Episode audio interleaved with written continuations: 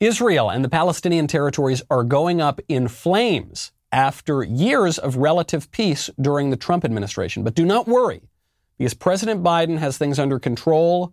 He has sent his spokesman out to kindly and politely tell people to please de-escalate. Since last week, he has directed his team to engage intensively with senior Israeli and Palestinian officials, as well as leaders throughout the Middle East. His team is communicating a clear and consistent message in support of de-escalation, and that is our primary focus. That's good. That's what does it. That's what brings peace to the Middle East, is a clear and consistent message from the team of the president to de-escalate, even though the president's own messaging on his support for Israel's enemies has been a little bit inconsistent, which has probably led us to this very, very moment. Probably not going to be able to breathe easy in that part of the world for a few years. I'm Michael Knowles. It's The Michael Knowles Show.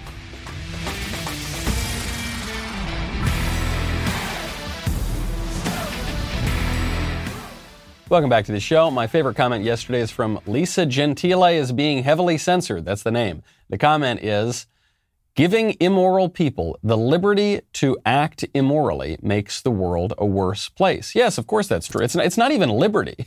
The idea, this is just what the libs and the squishes say liberty is, where they say that, you know, if you don't allow transvestites to jiggle in front of babies and toddlers, you know, that's depriving Americans of their liberty. And you think, I don't think James Madison quite had that in mind when he was writing the Constitution. I'm not sure that's exactly what Thomas Jefferson was thinking about in the Declaration of Independence. People, they need to just relax a little bit, to have a little bit of prudence and see the world a little bit more clearly. One great way to relax, check out First Leaf. Who hasn't been there? You're standing in the wine aisle, you're staring at the shelves. Do you want a California red? Maybe you want one from Oregon. Maybe you want something organic. Maybe you just want the one with a really nice label. But how do you know what's going on? Thankfully, there's First Leaf, a better way to discover wine at a fraction of the price that you will find in a store. First Leaf is a fully customizable wine club, sends curated boxes of wine that are perfect for you. They've got more award-winning wine than anyone else. First Leaf works directly with the world's best winemakers, not only to find the best wines available, but to pass the savings on to you, saving you up to 60% off retail. I've been a member of multiple wine clubs. The only one I've ever really liked is First Leaf, and I have subscribed for a very long time. Save time, money, and stress with First Leaf, the wine club designed with you in mind. Join today. You will get 6 bottles of wine for, I kid you not, $29.95 and free shipping. It's an insane deal. Head on over to tryfirstleaf.com/Knowles. You will be hooked. It's just terrific stuff. 6 bottles of wine for $29.95 and free shipping at tryfirstleaf.com/Knowles. What is going on in Israel?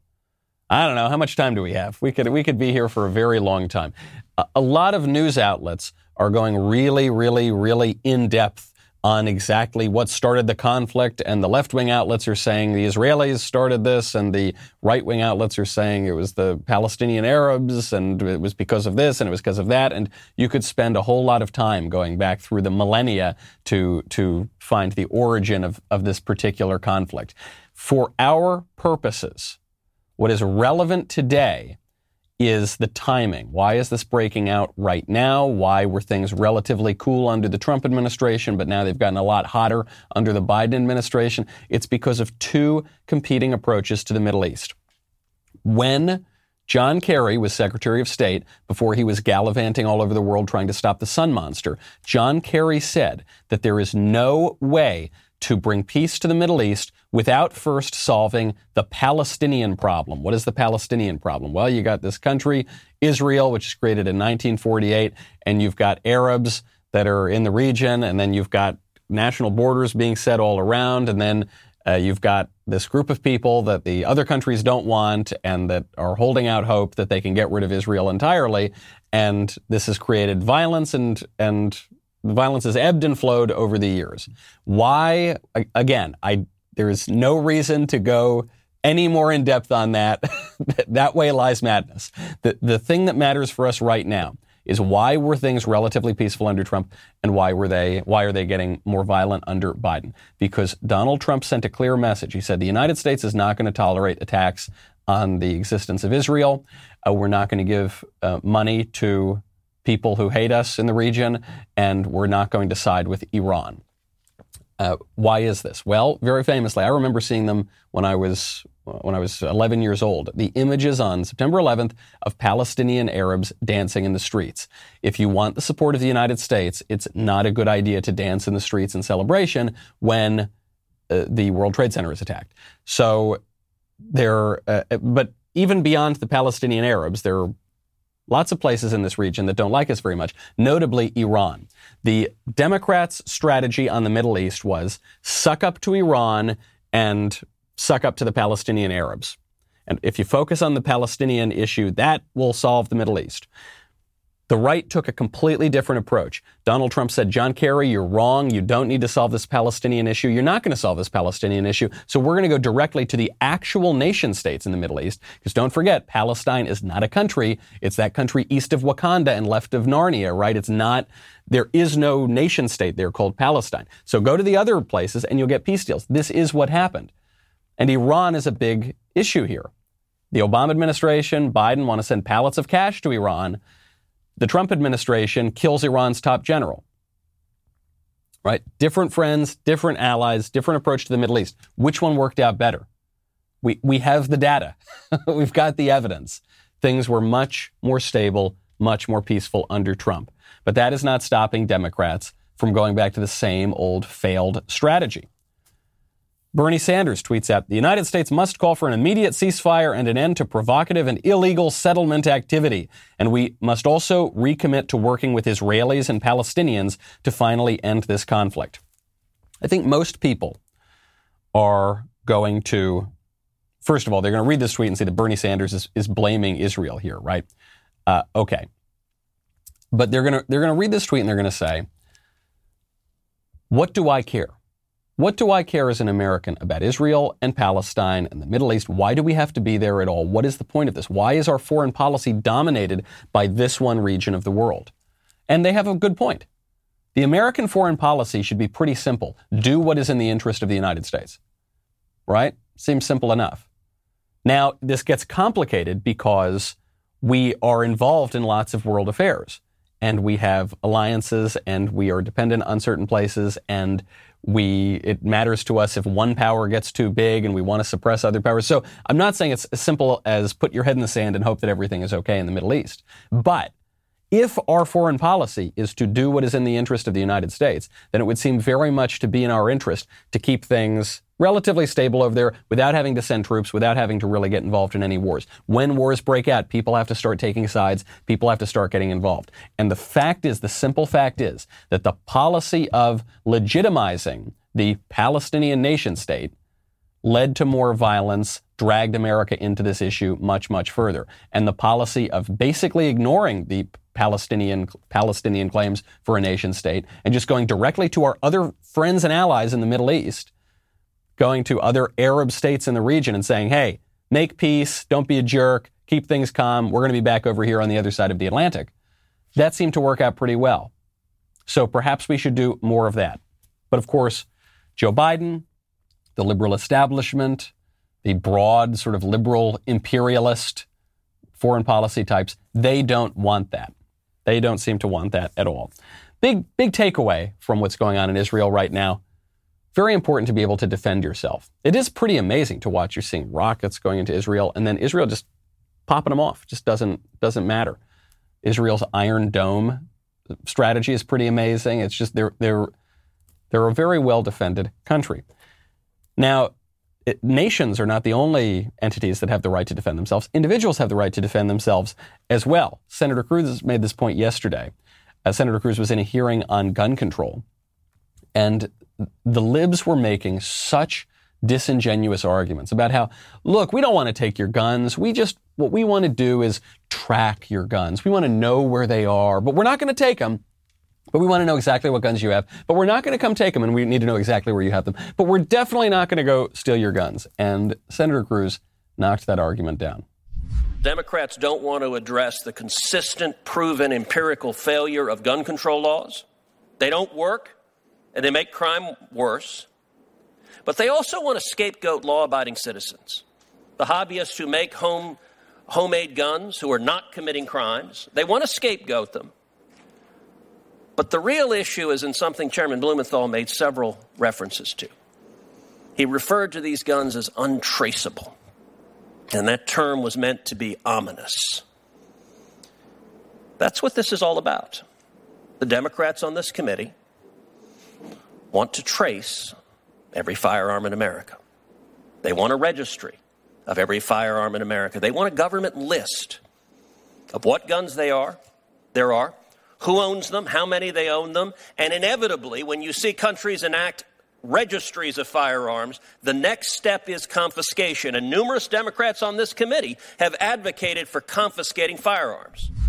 Of course, this is obviously true. If you believe that Democrats want to trace your guns, they want to know exactly how many you have, they want to know exactly where you keep them, but they're not interested in taking them, then I have got a bridge in Brooklyn to sell you. So Senator Cruz hits that point. He also hit an important point at the top of that. I don't know if you caught it, which is he addressed this issue of the ghost guns. You're going to hear a lot about this on leftist media. They're going to say that there's this issue of ghost guns. What are ghost guns? It's guns that people make themselves. And the ghost guns, they're a really big problem. We got to stop the ghost guns. There is zero evidence that ghost guns are involved in crimes. Ever. For people, I suppose, who are not involved in firearms, who do not know people who are firearms hobbyists, the people who make ghost guns are kind of nerdy gun types who are just really interested in this, who, in my experience, and I think the data bear this out, are the most law-abiding people in the country on the issue of guns. They know exactly what the rules are. They follow them meticulously. They're very responsible with their firearms.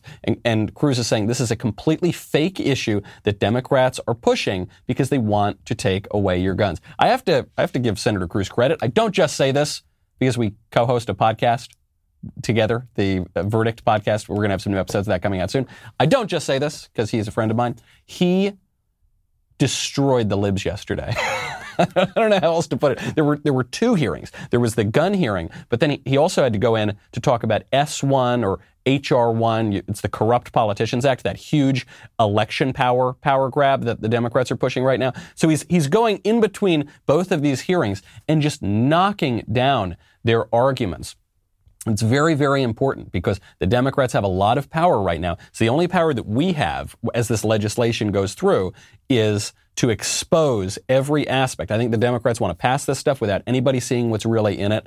And Senator Cruz is spelling it all out right in front of them for the TV cameras to put a lot of political pressure, because this is all going to come down to two senators, Joe Manchin and Kyrsten Sinema, the two somewhat moderate Democrats who will decide whether or not to get rid of the filibuster, who will then, that decision will then decide whether or not we're going to have a radically different political order.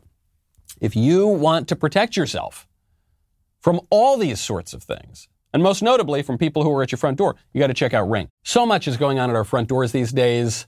Obviously, this has increased for me. If someone's stopping by, if something's going on outdoors, even if someone doesn't ring the bell, you will be able to see and speak to whoever's out there with Ring. Ring allows you to do that, whether you're in your office, whether you're in your bedroom, whether you are on the other side of the world. Ring has hassle-free, easy-to-install indoor and outdoor cameras. You will never miss a visitor. Some visitors will be welcome, some will be unwelcome, and it helps for you to know. I really recommend it. Makes me feel safe when I'm on the road. I know sweet little Elise and cute little June are protected. Makes a great housewarming gift for my friends because it's super cool and great and not very expensive, so you get credit for a good gift. You don't have to spend a lot. Don't wait. Get a special offer on the Ring Welcome Kit at ring.com/Knowles. Comes with Ring's Video Doorbell 3 and Chime Pro, the perfect way to start your Ring experience. Go to ring.com/Knowles. What is that web address? That is ring.com/Knowles. KNWLES. Senator Cruz knocked down a lot of the gun arguments at the gun hearing. He then goes across the street, shows up to the Corrupt Politicians Act hearing. This is a major, major power grab here. And the way it's being pushed is it's a way to protect minority voters against the evil Jim Crow racist regulations such as requiring an ID to vote. Voter ID, that's good. That's what this law would do, is say states are not allowed to have voter ID laws. They're going to say states are not allowed to ban murderers from voting. States are not allowed to ban child rapists from voting. States are not. There's so much in this law. And Senator Cruz hit on, I think, the part that politicians are most excited about. The law would give politicians a lot of money. You know, as the American people think of needy populations in need of assistance, I have yet to encounter a single constituent in Texas or in any of our states that considers politicians anywhere near the top of the list. This bill, in addition to being the Corrupt Politicians Act, is also the Welfare for Politicians Act, because this bill creates a matching program for politicians, not just an even matching program, a 6-to-1 matching program of federal funds flooding into federal elections. Your constituents in every one of your states, I'd venture, do not want to give your campaigns or my campaigns millions of dollars of federal money. We don't need welfare for politicians, and I urge you to support Senator Blunt's amendment. The matching funds is pretty amazing. It's 6-to-1. So it's 6-to-1 of donations under a certain amount of money. So 6-to-1 of small dollar donations. Senator Cruz did the math yesterday, and it turns out he would be the number one recipient in the Senate, or in that room rather. And he would receive $24 million from the government. But all these guys would receive millions and millions of dollars. Does that seem like the sort of law that is above board? A law where the senators are legislating that they get millions and millions of dollars of your taxpayer money? I don't think so. He also went out and called the bill Jim Crow 2.0, and that's getting a lot of play because they're saying they're looking at it through a racial lens. But what was Jim Crow? Yes, Jim Crow had a racial component, obviously. But the purpose of Jim Crow was not just to be a meanie to people of a different race. The purpose of Jim Crow was to keep Democrats in power. Democrats are the party of Jim Crow. The point of it was to make sure that there was no threat to democratic political rule. And that is the point of the Corrupt Politicians Act. And one other way they're doing it, it's not just that they're taking money. It's not just that they're from taxpayers. It's not just that they're enfranchising people who should not vote. It's not just that they're taking away voter ID measures. It's that they're also registering millions of illegal aliens to vote. If this law passes, millions and millions of illegal aliens will be registered to vote. And the Democrats are going to tell you that that is not the case, but there's a little hidden provision in that law that proves that that is exactly what they're doing, and they know that that's what they're doing.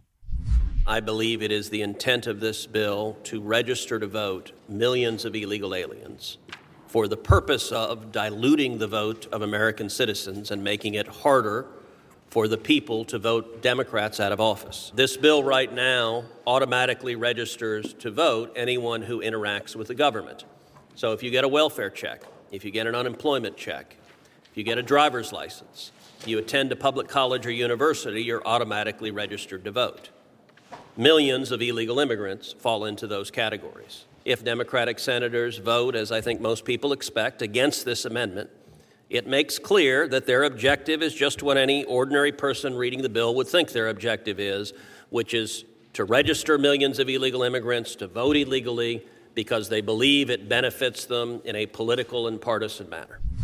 It obviously does benefit the Democrats in an illegal and partisan manner if illegal aliens get registered to vote. There are just a lot of polls on this that illegal aliens, and particularly immigrants from Latin America, vote overwhelmingly and identify overwhelmingly with the Democrats. That's just the way it is. I know Ronald Reagan said that Hispanics are Republicans. They just don't know it yet. Well, we're still waiting. You know, that was 1982 that he said that, and we're still waiting on it. It hasn't happened. Democrats know this, and they're trying to exploit this. In the bill, the Democrats would give amnesty to illegal aliens for voting. So the illegal aliens who do vote would not be held legally accountable for voting illegally, which is an admission that the law will register to vote millions of illegal aliens. If the law is not going to register millions of illegal aliens, then good, you don't need to worry about giving them amnesty when they vote. But they know what the effect of this is going to be, and they don't want to hold their own illegal voters accountable for doing their bidding, so they're going to let them off the hook as well. And then finally in our fangirling here, of Ted Cruz. No one can ever tell him that I was this nice to him on the show. But he did it. He was so great yesterday. He was like the only senator actually senatoring. There are a lot of senators go out there and they shake hands and they smile and they pat people on the back. But Senator Cruz was actually senatoring yesterday, introducing lots of amendments, knocking down the arguments in this bill, getting it all out there in public. And He ripped up the Democrats' ridiculous lie that they're not for defunding the police. You and I are old enough to remember the past year, more than a year, when Democrats have been shouting from the rooftops that they want to defund the police. Well, now they're trying to run away from that position. And because the left controls the media and controls the institutions of communication and also now controls the government, they think that they're going to be able to get away with it. Cruz says no. Before you leave, Senator Cruz, I might just take this occasion to correct a couple of the misrepresentations in what you just said. First of all, so far as I know, no member of this committee and members of the Senate on this side of the aisle are in favor of defunding the police. That is a massive distortion. You just said a moment ago that no Democrat favors abolishing the police. If that were the case, why did every single Democrat vote to confirm Vanita Gupta, a nominee for the number 3 position at the Department of Justice, who said last year in writing, in written testimony before this Senate, advocated abolishing the police? And she was confirmed by one vote. Every single Democrat was the necessary vote to confirm a radical who advocated abolishing the police. And just this week, we're taking up Kristen Clark, another radical who has last year in testimony before the Senate advocated abolishing the police. If you don't support abolishing the police, why do you keep voting for nominees who advocate abolishing the police? So totally knocks it down. I mean, you'd also just have to play clips of virtually every prominent Democrat politician, either implying that they would go along with this defund the police nonsense or that they actually want to defund the police. And why do the Democrats want to defund the police? Rather, why do the leftist activists want to defund the police? Because the police are the physical representation of our system of justice here. And the left wants to totally upend our system of justice. They want to totally revolutionize it so that they can implement their own perverse standards, a process that I describe at length in my upcoming book, Speechless, Controlling Words, Controlling Minds, which is available now for pre-order. Pre-order's doing great. So you can pre-order it on Amazon, but you can also pre-order a signed first edition copy. The book is at the printer now. It is out of my hands. No more edits will be made, and it will be in your hands very soon, but only if you pre-order. The defund the police line has gained a lot of traction. You've got to give Colin Kaepernick credit. You do, because what started with some jerk football player disrespecting our country and disrespecting the flag is now ending up in legislation. It's ending up being parroted by very prominent politicians, even if at this moment they want to run away from it because crime is spiking. This has become mainstream. The calls to defund the police have become mainstream.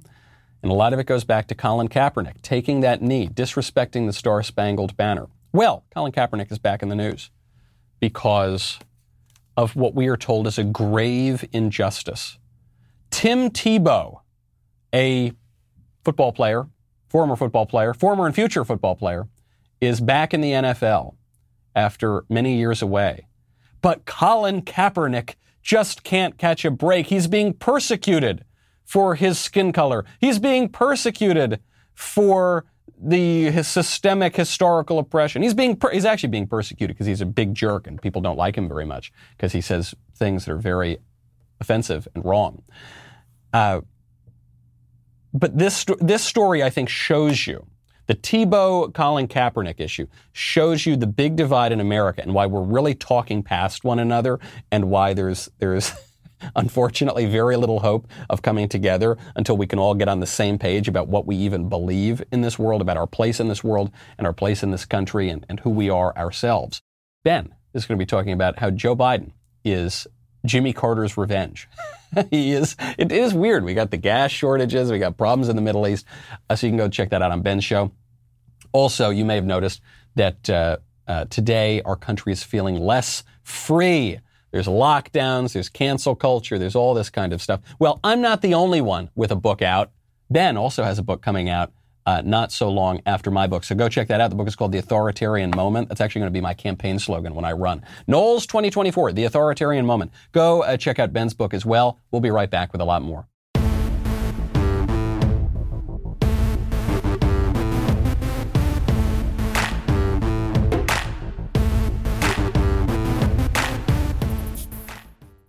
Tim Tebow gets to play in the NFL again. Colin Kaepernick does not. Tim Tebow is signed now with the Jaguars after being away from the NFL. I guess he's been away from playing in the regular season for 9 years now, but he was briefly back in the NFL or something 6 years ago. I don't know. You can tell I'm not the biggest football fan, which I think perhaps gives me a little more perspective on this thing because there's an image that's going around the internet. It's Colin Kaepernick taking a knee and it's Tim Tebow taking a knee. They both did the same thing on the field.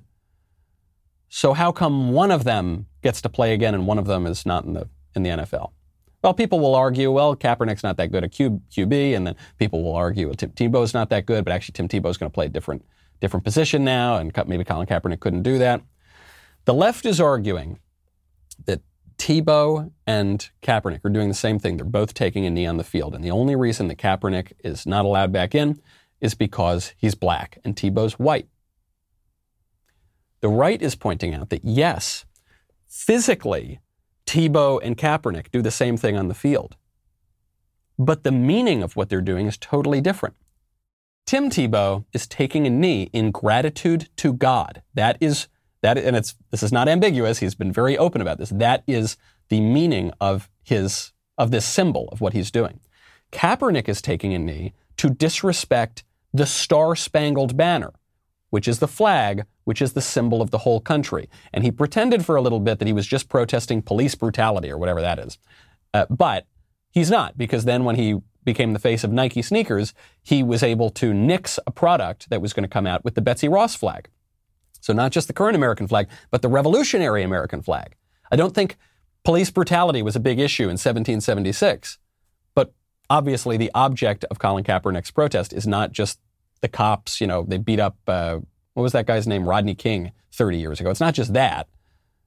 He's protesting the cops as a symbol of the justice system, as a symbol of the country, and his real issues with the country, which he says is systemically racist and intrinsically unjust. And that's why he wants a revolution. People like the guy who's humble and respectful and gives thanks to God. People don't like the jerk, spoiled brat, pinko who hates his own country and therefore his countrymen. This is not complicated. These are totally different things. But in the left's confusion over what this symbol means, you see the source of so much of their confusion. What the left is seeing here is only the physical. The left thinks that the physical predominates everything. So it's skin color, most notably, right? Skin color is the reason that it's how we can explain everything in the entire world. It's just based on skin color and white supremacy. Or sex. Women are oppressed because of their physicality, because of their bodies. Or the transgender issue, which is that the physical is so important that even if someone believes on the deep metaphysical level that they're a woman and they think that their real body has nothing to do with who they really are, right? So in that sense, you have the denial of the physical, but you actually can become the other sex just by mutilating yourself and getting some surgeries or putting on a dress or some lipstick and stilettos. That if you do change the physical, then there is no question that that is who you really are. And you see that all this physical stuff in Kaepernick, but you see the metaphysical, you see the spiritual in Tebow, where he's down there and he's thanking God. This is a spiritual turn that has a physical representation.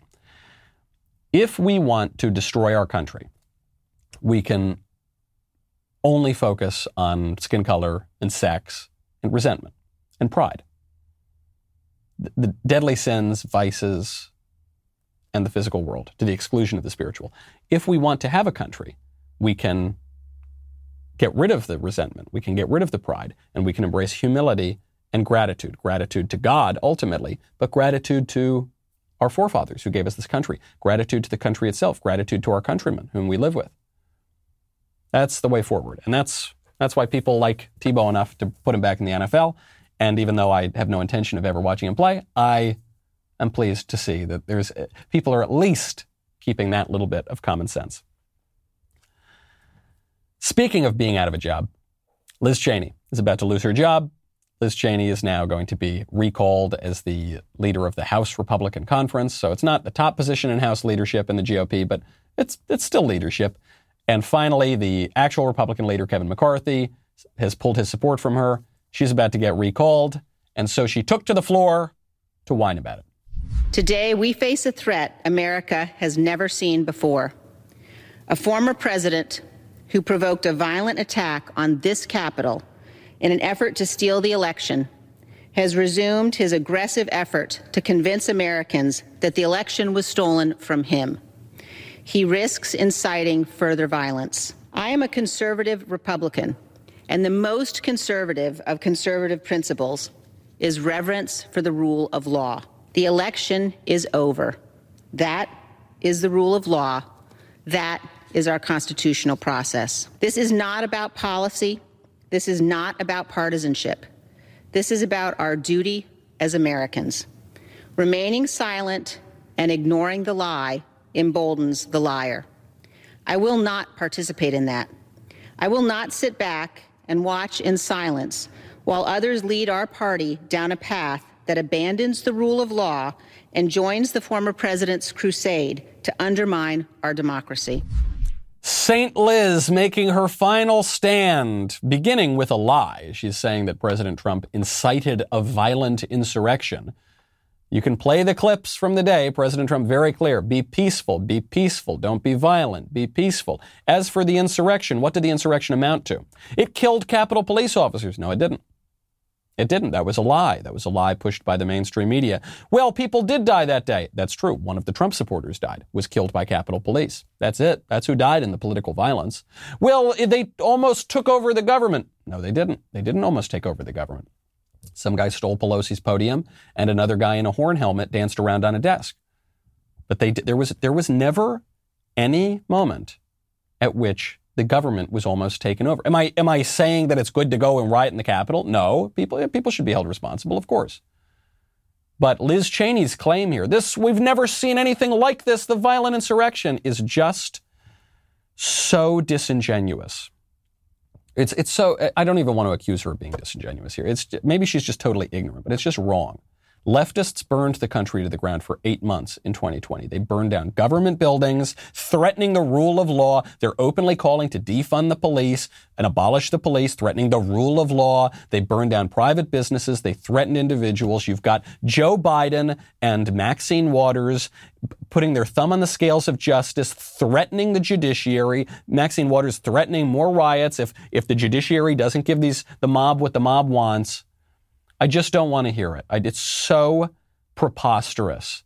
And Liz Cheney saying, I'm a conservative. I'm the most conservative of conservative Republicans. And yet, I didn't vote for the Republican president. I tried to impeach him a couple times. Probably didn't vote for him the first time either. And I pretty much only talk to left-wing news outlets, and I back up left-wing talking points, and I constantly throw my own party under the bus. But I'm very conservative, don't you see? I think the final nail in Liz's political coffin. She just won a not so coveted endorsement. She got the endorsement of, I kid you not, O.J. Simpson. Now, there's a clip. O.J. Simpson has actually a very funny Twitter feed where he posts videos of himself. I'm not going to play it. And the reason that I'm not going to play O.J. Simpson's commentary on my show is that O.J. Simpson is a double murderer who got away with his crime. And I just can't bring myself to give this guy airtime and listen to him and look at him on TV. However, it is a telling circumstance that O.J. Simpson is endorsing Liz Cheney here. The rule of law. Liz Cheney standing up for the rule of law and defended by, the most infamous murderer alive in our country right now. Yes, the rule of law. He endorsed Cheney. He said, "It seems that the big truth and honesty seems to be the enemy of many of these Republican politicians. And Liz Cheney stands up for the truth. That's got her a lot of heat. She may lose her position in the party. She may even lose her career as a politician. But that is something to be admired. Standing up for the truth, that's something I know her father wouldn't have done." So he doesn't, OJ doesn't like Dick Cheney. But right now, I'm kind of a fan of Liz Cheney.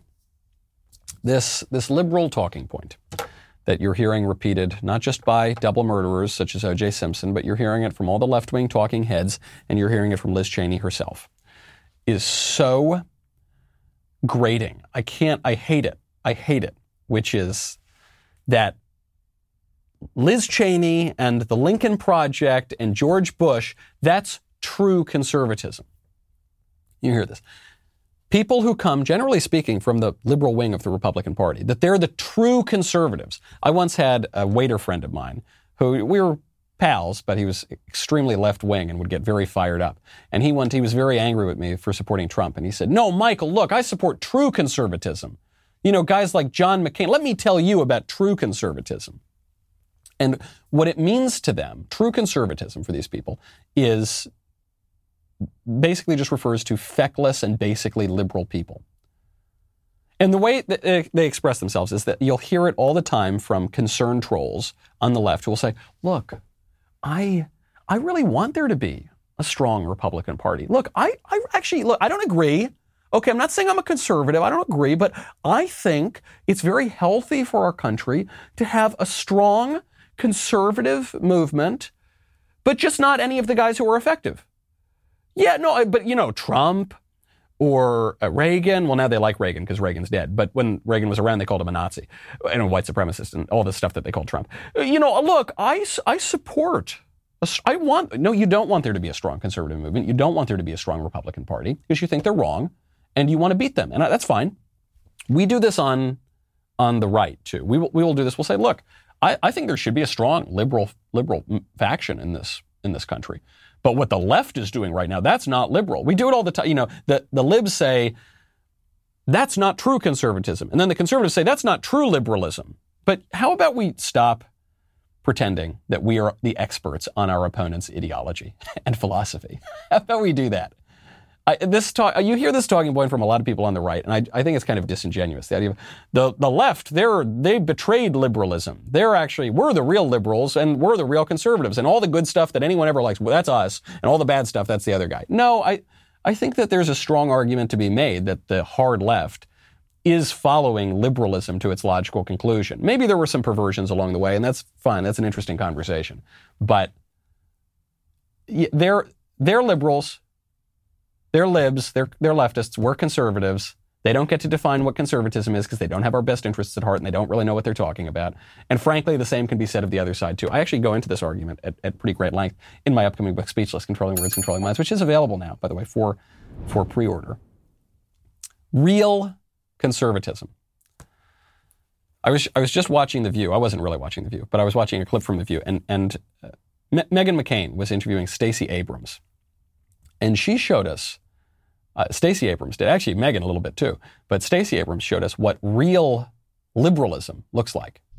U.S. economy only added 266,000 jobs last month, which was far less than the more than 1 million that was expected. It was so bad that there were reporters on air that had to double check the number to make sure they had actually read it correctly, not to mention that the fact that all of the jobs went to men. Is this a clear indication that throwing money at this problem isn't working? Actually, I would say it a different way. We know this is a complicated challenge, a pandemic that's affected the economy for women in devastating ways. And the notion that recovery would happen overnight is just, it's unfounded. Instead, what we're seeing are the combination of being able to survive the pandemic and start to build towards recovery. And I think that's why the American Jobs Plan and the American Families Plan are both so incredibly important, because it recognizes that the economy of care, which employs so many women, has got to be seen as an essential part of how we rebuild our economy, and that it is insufficient for us to simply focus on the more traditional masculine areas of the economy, recognizing that we have to have women in every area, but that in particular, women have been hardest hit, and therefore we need intentional engagement and intervention to rebuild it back more solidly. This is real radicalism. Notice what she says, the traditionally masculine areas of the economy. So I guess not childbirth, not tending a home, not raising a family. That we're not focusing on that, right? No, that's not what Stacey means. Stacey says we need women in every single segment of the economy. We need women firefighters.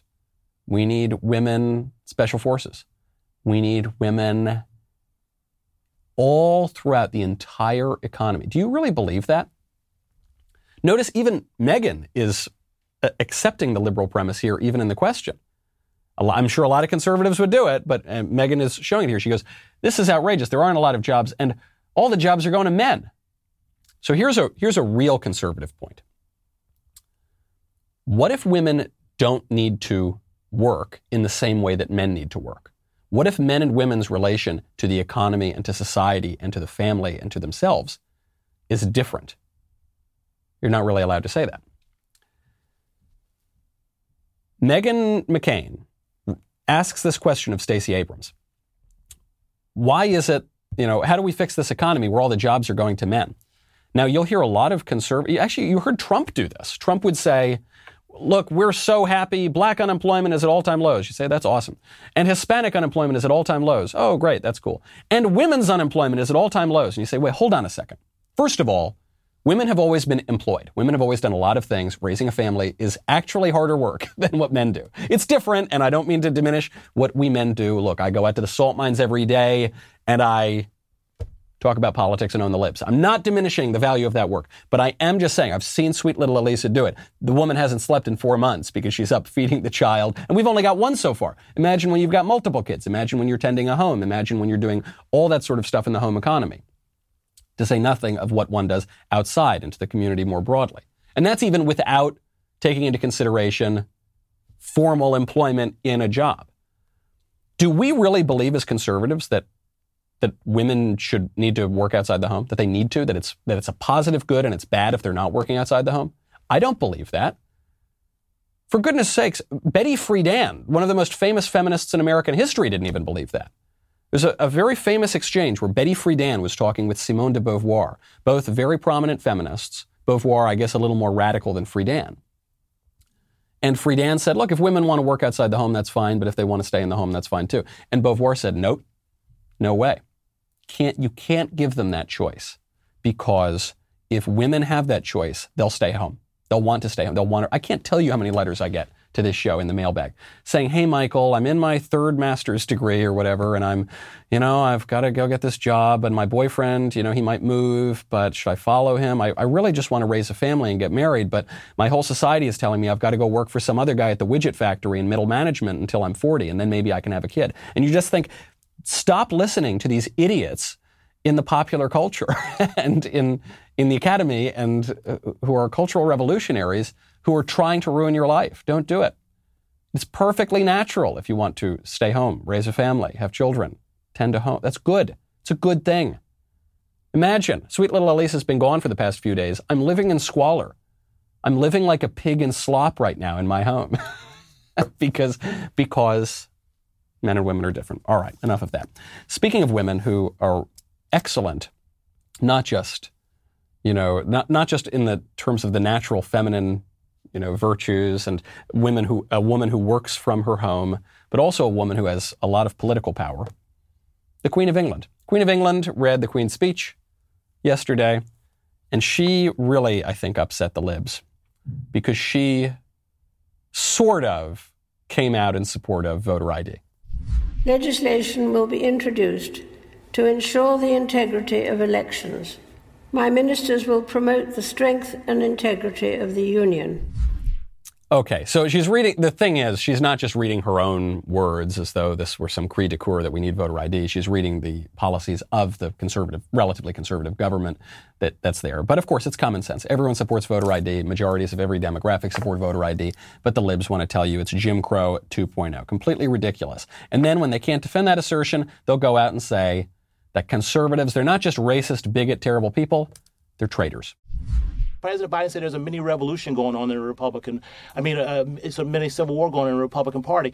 Chuck, the Civil War is over, and the conservatives have lost, and they've lost to tribalists, and they've lost to tribalists who want to promote a big lie. So what? And so we got to break down what is the big lie, because we talk about the big lie all the time, but what is fundamentally the big lie? Right. The big lie is promoting something that undermines democracy, that actually says that the will of the American people is sort of throw out the will of the American people, and is fomenting sort of attacks on our government. Right now we're at sort of our greatest national security threats are actually from this fomenting of these lies. So there's something bigger at stake here than just partisanship. With all this talk about civil war, I think back, Ulysses S. Grant at the start of the Civil War said, there are but two parties now, traitors and patriots. I'm afraid, Chuck, that we're increasingly coming back to that time. I fear, Cornell, that myself.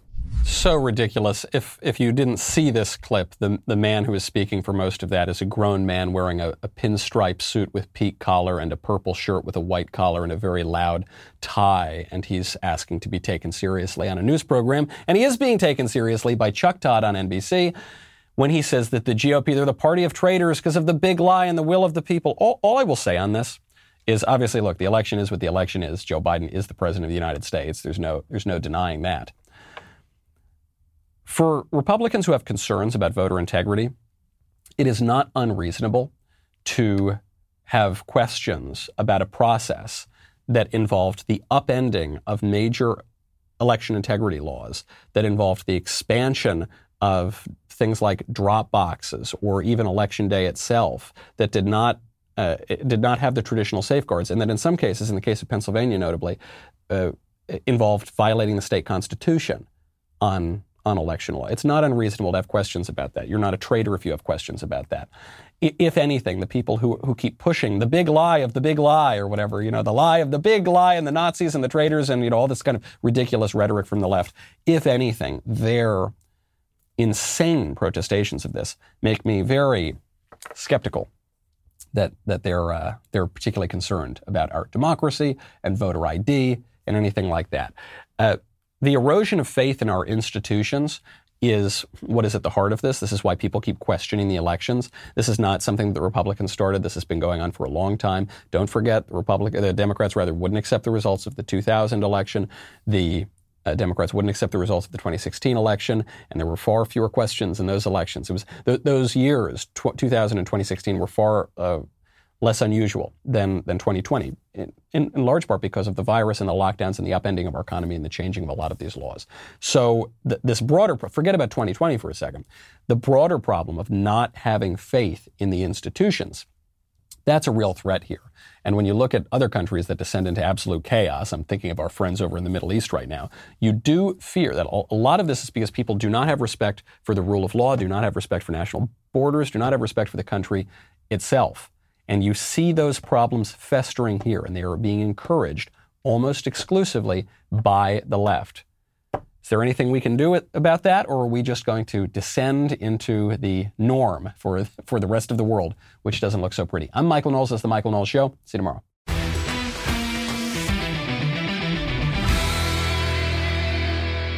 If you enjoyed this episode, don't forget to subscribe. And if you want to help spread the word, please give us a 5-star review and tell your friends to subscribe. We're available on Apple Podcasts, Spotify, and wherever else you listen to podcasts. Also, be sure to check out the other Daily Wire podcasts, including The Ben Shapiro Show, The Andrew Klavan Show, and The Matt Walsh Show. The Michael Knowles Show is produced by Ben Davies. Executive producer, Jeremy Boring. Our technical director is Austin Stevens. Supervising producers, Mathis Glover and Robert Sterling. Production manager, Pavel Vidovsky. Editor and associate producer, Danny D'Amico. Audio mixer, Mike Coromina. Hair and makeup by Nika Geneva. And production coordinator, McKenna Waters. The Michael Knowles Show is a Daily Wire production. Copyright Daily Wire 2021. A New York Times writer provokes outrage among feminists after saying she's happy about being a mother. Pretty shocking stuff. Rand Paul and Dr. Fauci clash once again. The CDC director warns about the unspecified dangers of summer camp for children. Another famous celebrity comes out against cancel culture, and Hollywood fights the racism of the Golden Globes. How are the Golden Globes racist? Well, we'll try to figure that out today, and much more on The Matt Walsh Show.